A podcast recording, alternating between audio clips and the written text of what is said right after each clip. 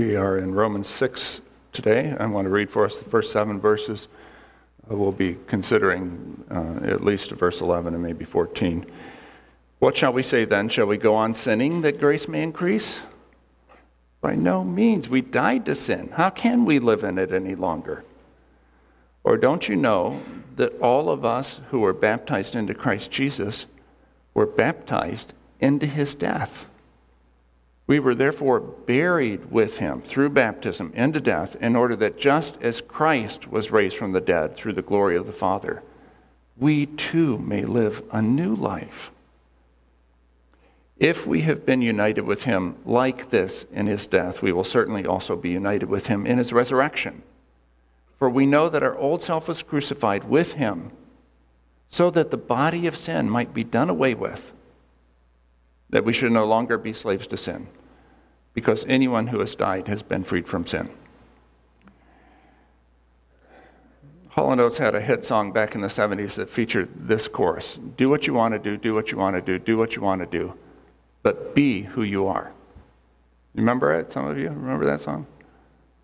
I can't help but think that is pretty good theological anthropology. Pretty good biblical description of what humanity is meant for.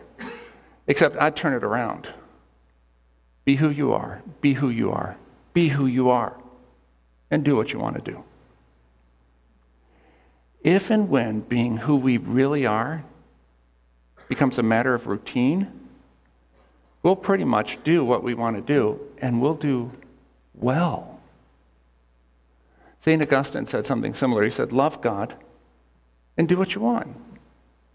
He could say that because he knew the more we become our true selves, that is, the people who love God with all our heart, soul, strength, and mind, the more we become our true selves, the more we will want to do, will really want to do what's right and good for us and for others. But we don't start with doing what we want. Or we really don't start with doing at all. Before we can do what we want, we need to be who we are. And for many of us, that means we need to find out who we are. When Adam made a misstep, remember the biblical words, trespass, he made the misstep, but we all fell. That was last week's text in chapter 5. And we fell hard. We suffered a kind of spiritual amnesia from that fall. We don't know who and whose we are. But Christ has brought us back to ourselves. And now it's imperative that we keep in mind our true identity. Do you remember the story of Jaycee Dugard, um, the girl from California who was stolen as a child and held captive for 18 years by a, a couple who abused her and brainwashed her? For almost two decades, they wouldn't allow Jaycee to write her true name. When she was asked her name by them, or later on when she was allowed to go out and, and people could see her, she was forced to reply that her name was Alyssa. While she was in captivity, she bore two children, and she was made to tell those children and anyone who might ask that they were her little sisters. You imagine how confused her mind was when she was finally liberated? She had spent 18 years, most of her life, being someone else. When court officials became suspicious and questioned her, she told them, My name is Alyssa. And she even defended her, her captor as a changed man and a good person. It is, it's hard to overestimate, I think, what those 18 years of captivity would do to a young woman in her 20s. But it's also hard to overestimate what our years of captivity to sin and death have done to us. We need someone to tell us who we really are, and God has done that. We need to keep reminding each other who we really are. As important as it is to do the right thing, that's not where we start. We start with being the right people, the people we really are because of the connection we really have with God through Christ. And that brings us to our text at the beginning of the last sentence of chapter 5. And remember, this is a letter in which there are originally no chapter and verse breaks, just flows. At the beginning of the last sentence in chapter 5, Paul wrote, Where sin increased, grace increased all the more. That's Romans 5:20. Now Paul was aware, as we saw back in chapter 3, that his critics claimed his teaching gave people an excuse for immorality. His teaching gave them a license to sin. Your teaching encourages people to be immortal. That's what folks were saying. So in verse 1, Paul responds with a rhetorical question Shall we go on sinning? Since grace increases as we sin more and more, grace increases more and more, shall we go on sinning so that grace may increase? A literal translation is Shall we stay or dwell or abide in sin so that grace may increase? The word he uses is a form of the same word Jesus used when he said, Abide in me, and I will abide in you. Shall we abide in sin the way we're supposed to abide in Jesus? Can we do both? Paul's answer is by no means. Now, the Greek is way stronger than that. Uh, when I translated this text in preparation for the sermon, I had to resort to a paraphrase, which is what the NIV and every other major translation does, though I think mine was a little more colorful. Are you nuts? The idea that a person who lives in Christ can go on living in sin betrays a, a Jaycee Dugard like ignorance of who we really are. Now, that doesn't mean a person who has genuinely trusted Christ cannot commit sin. We're going to see much more about this in chapter 7. Chapter 7 is really going to be enlightening. But it does mean that a person cannot live in sin and be comfortable and won't stay there who's connected to Christ. Paul goes right on to ask, in effect, if it's possible his readers have forgotten who they are.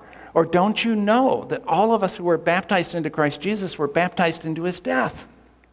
More literally, are you ignorant of the fact that we who were baptized into Christ Jesus were baptized into his death? We're the people whose lives and destinies have been joined to Jesus. Paul says, Are you unaware of that?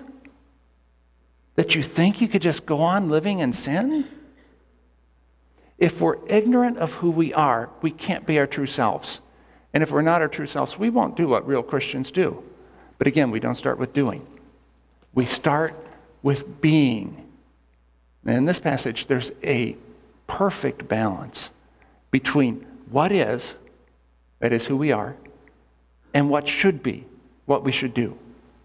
Or we could say a perfect balance between statements of fact, of purpose, and of action. To understand this passage, we need to remember what we saw clearly portrayed in, in chapter 5. Humans were equipped by God's design for entanglement. If you didn't hear last week's sermon, pick up a CD before you go and get caught up. For entanglement, we're entangled by design. But entanglement seemed to be a design flaw when Adam tripped and we all fell. But now we get to the other part of the story and we begin to realize why entanglement was a brilliant idea of God's from the beginning. Our capacity for entanglement makes it possible for us to be brought into the glorious, joyful, unending life of God Himself. And we're taken into that life through a connection with Christ, which this God designed capacity made possible. Verse 3 talks about it that entanglement with Christ. Or don't you know that all of us who were baptized into Christ Jesus were baptized into his death? Us who were baptized, this is very important to keep in your mind. Us who were baptized is Paul's shorthand for us who were converted, who came over to God's side, and were justified by faith. When he talks about us who are baptized, that's who he's talking about. In our day, we often separate our conversion experience from our baptism experience. I mean, maybe we were in a church where we went to the altar and we prayed the prayer. You know, did you pray the prayer? We prayed the prayer. And a year or two later, and sometimes 20 or 30 years later, we got baptized. In the first century, it wasn't that way. When a person made up his or her mind, and the biblical word for that is repentance, when a person made up his, or her mind to follow Christ and confess Jesus is Lord, he or she was baptized. We say, but Paul, what about the person who really believes but hasn't been baptized? Paul doesn't speak to that issue.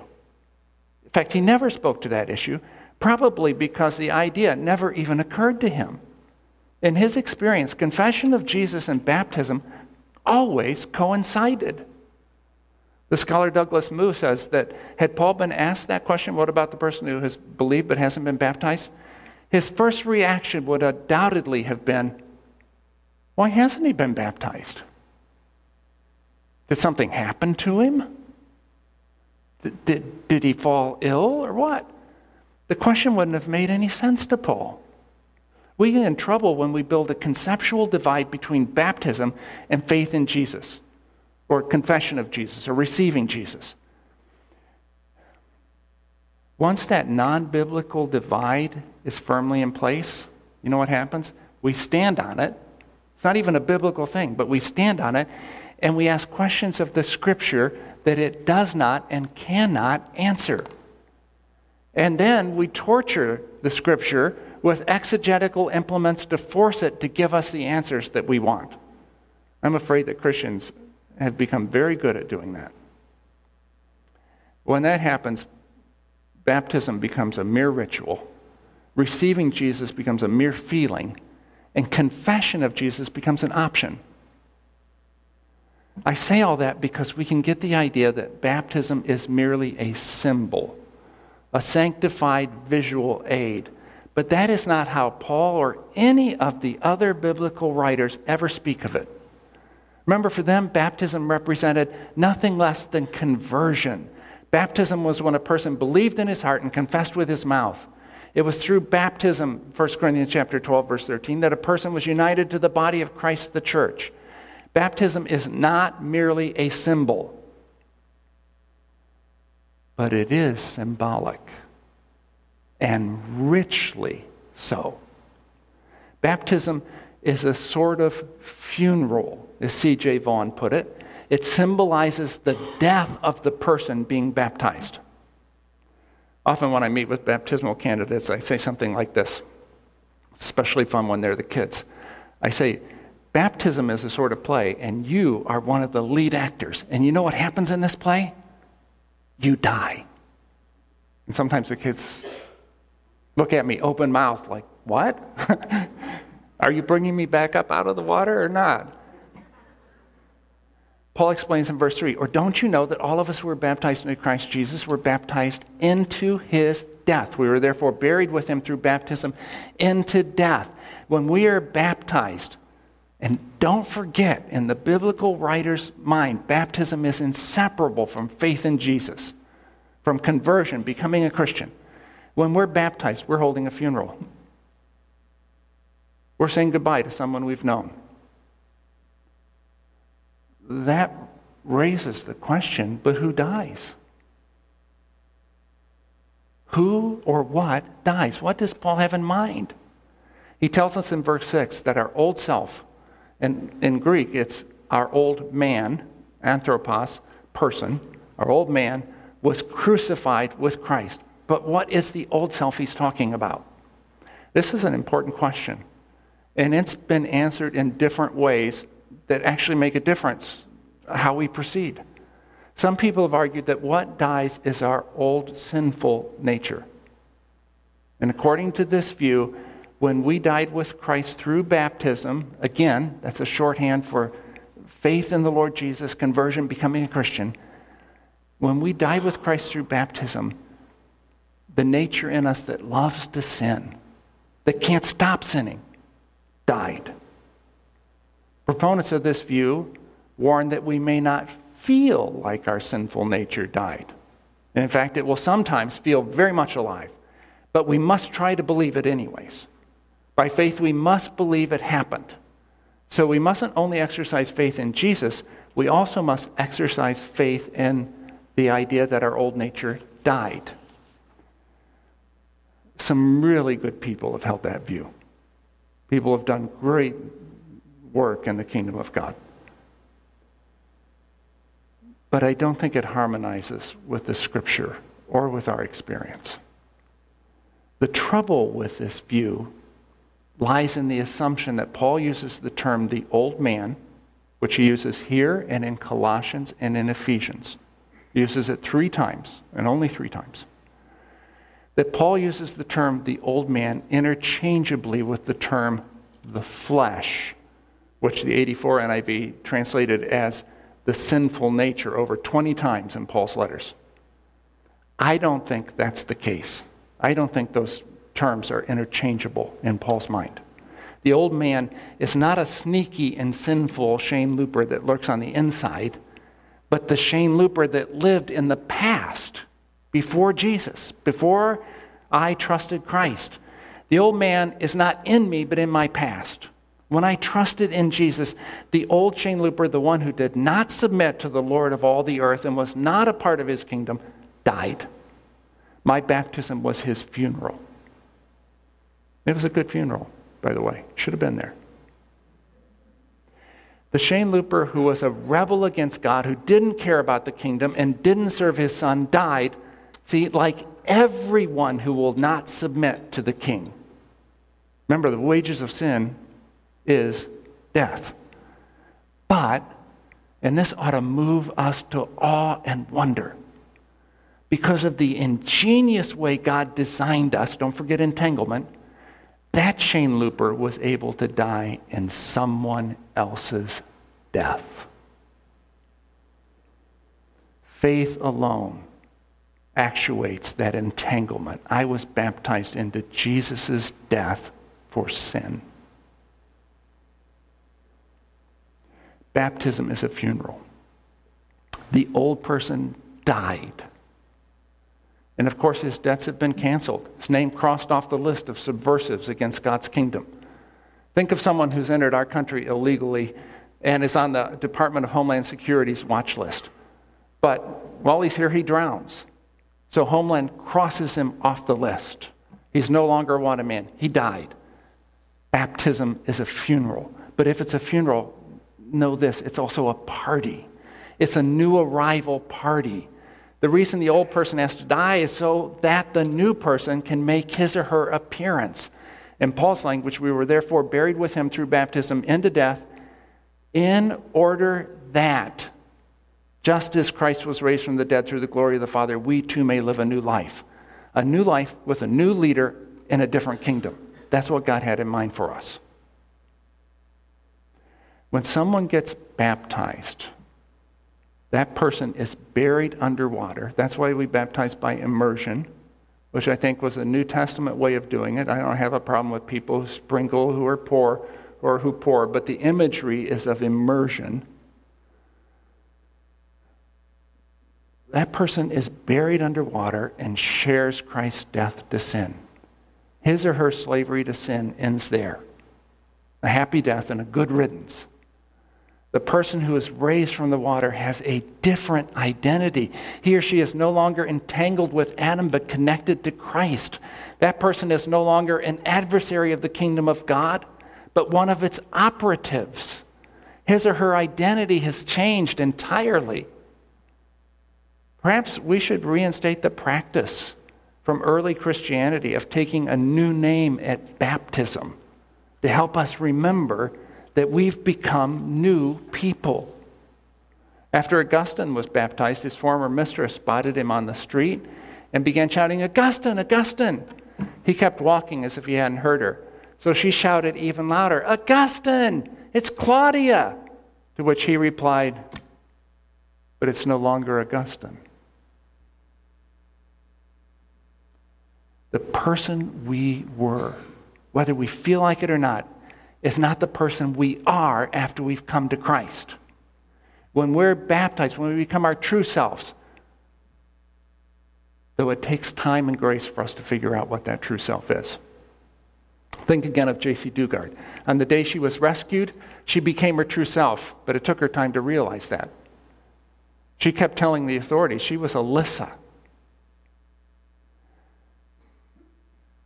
Like her, our idea of ourselves has been reinforced a million times. This is who you are. This is who you are. This is who you are. But it's been a false self. When we reckon ourselves to be a new person, God's person, it is not pretense. We're not trying to believe something that isn't true. Any more than Jaycee was trying to believe something that wasn't true after a rescue. She wasn't just pretending that she was Jaycee, she really was Jaycee. Just as she had been taken captive and made a slave, sin has made us captive, made us slaves, but Christ has set us free. We may still feel like the slave self, just as Jaycee still felt like Alyssa for a while. And maybe, I don't know, maybe still does on occasion. But we're not. In reality, the slave self never was our true self, no matter how convinced of it we were. Now, all of this suggests our success in living out our baptism is not dependent on some Herculean effort of, of willpower, but on knowledge and faith. Did you note the emphasis on knowledge in this passage? Verse 3 Don't you know that all of us who were baptized into Christ Jesus were baptized into his death? Verse 6 For we know that our old self was crucified with him. Verse 9 For we know that since Christ was raised from the dead, he cannot die again. Death no longer has mastery over him. Those are facts we need to know and remember. They are not things that we make happen by our efforts, but that God made happen by his Son. They're not our doing but they can be our salvation. But we must remember them. Our salvation is based on facts, not on feelings. Our hope is founded on what God has done, not on what we're doing. Baptism would be an empty, meaningless ritual if Christ had not died on the cross and been resurrected. It's important we know the truth. But knowledge in itself is, is not an end. It's not the goal. There's another step. Once we know the truth, we need to take our stand on it. And so in verse 11, Paul tells us to take our stand on it. In the same way, count yourselves dead to sin, but alive to God in Christ Jesus. And by the way, it will open up um, an avenue of exploration when you realize that the word he uses for count yourself dead to sin is the same word he's used over and over again of Saint of God crediting, same word, us with righteousness. I'll just let you do that one on your own though.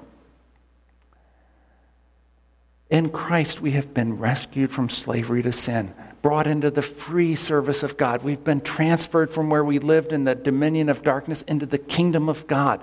Because of Christ, we've switched sides. We've changed our allegiances. And it's important that we act like it. All right, let me draw this to a close.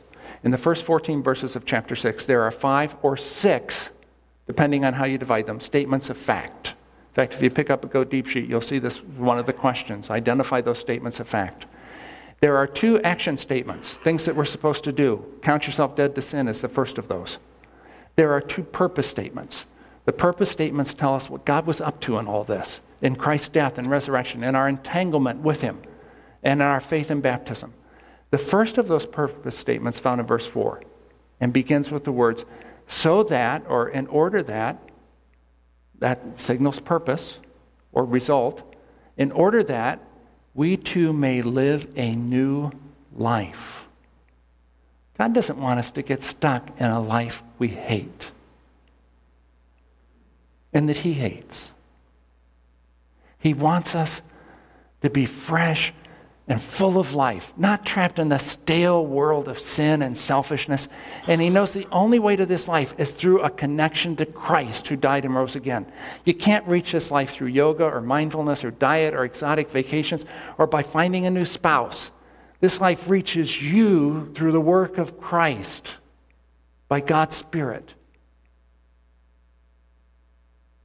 The second purpose statement is found in verse 6 For we know that our old self was crucified with him so that the body of sin might be done away with, that we should no longer be slaves to sin. Did you catch the so that? That's that signal of purpose again. So that the body of sin might be done away with, that we should no longer be slaves to sin. The body of sin is your body taken hostage and used by sin as its slave. Where you got to do what it tells you to do. Paul says it must be done away with. And the word he chose was sometimes used to describe an establishment that was forced out of business. The building it occupied still stands, but the business is gone. That's what God intends for us. The body will still stand, but under new management. And the business of serving sin will be shut down. Okay, I've already alluded to our application.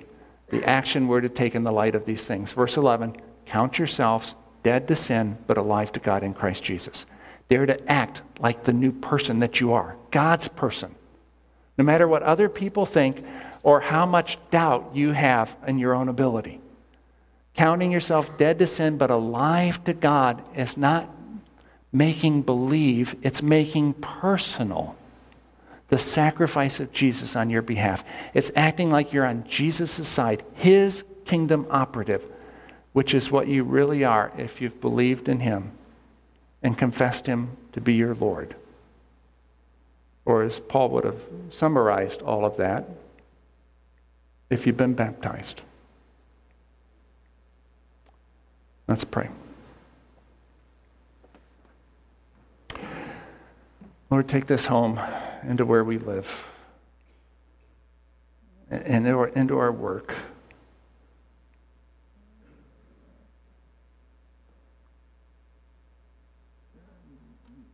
What we have so much trouble seeing and believing. Help us to see and believe that you've made us new. And that we have a new life that's alive to you. And Lord, I ask you to do this for our sakes because it'd be so good, but also for the sake of your Son who died to make it so. And I ask this in his name. Amen.